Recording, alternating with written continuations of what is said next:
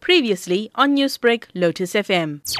Basically, what happened today is that Duduzane Zuma wrapped up his testimony earlier on this morning, where State Prosecutor Yusuf Baba concluded with his cross-examination of Duduzane Zuma. So basically, what happened there was that Yusuf Baba pointed out to the court, you know, that there were several discrepancies in uh, Zuma's testimony. One of the main ones actually coming out was around the matter of the speed he was traveling at the time the crash occurred. Because after the crash happened, when he did put through an insurance claim, uh, on that claim it stated that he was traveling at around 70 kilometers an hour. However, during court proceedings and on the court records, Zuma did admit or did say that, uh, you know, he was traveling at an estimated 90 to 100 kilometers an hour. So basically, that was the only thing that came out of the testimony earlier on this morning.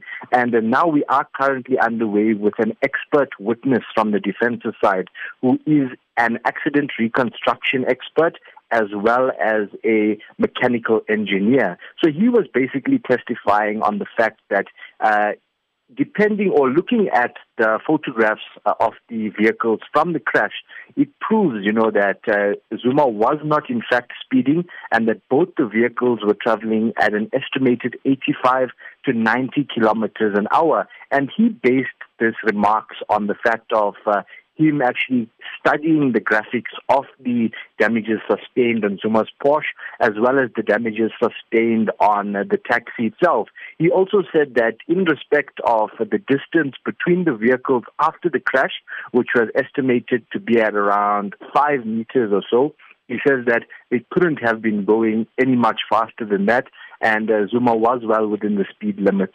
And what could have possibly caused that was his Porsche to actually aquaplane. And he says this is quite a possibility because Zuma's car is a sports car.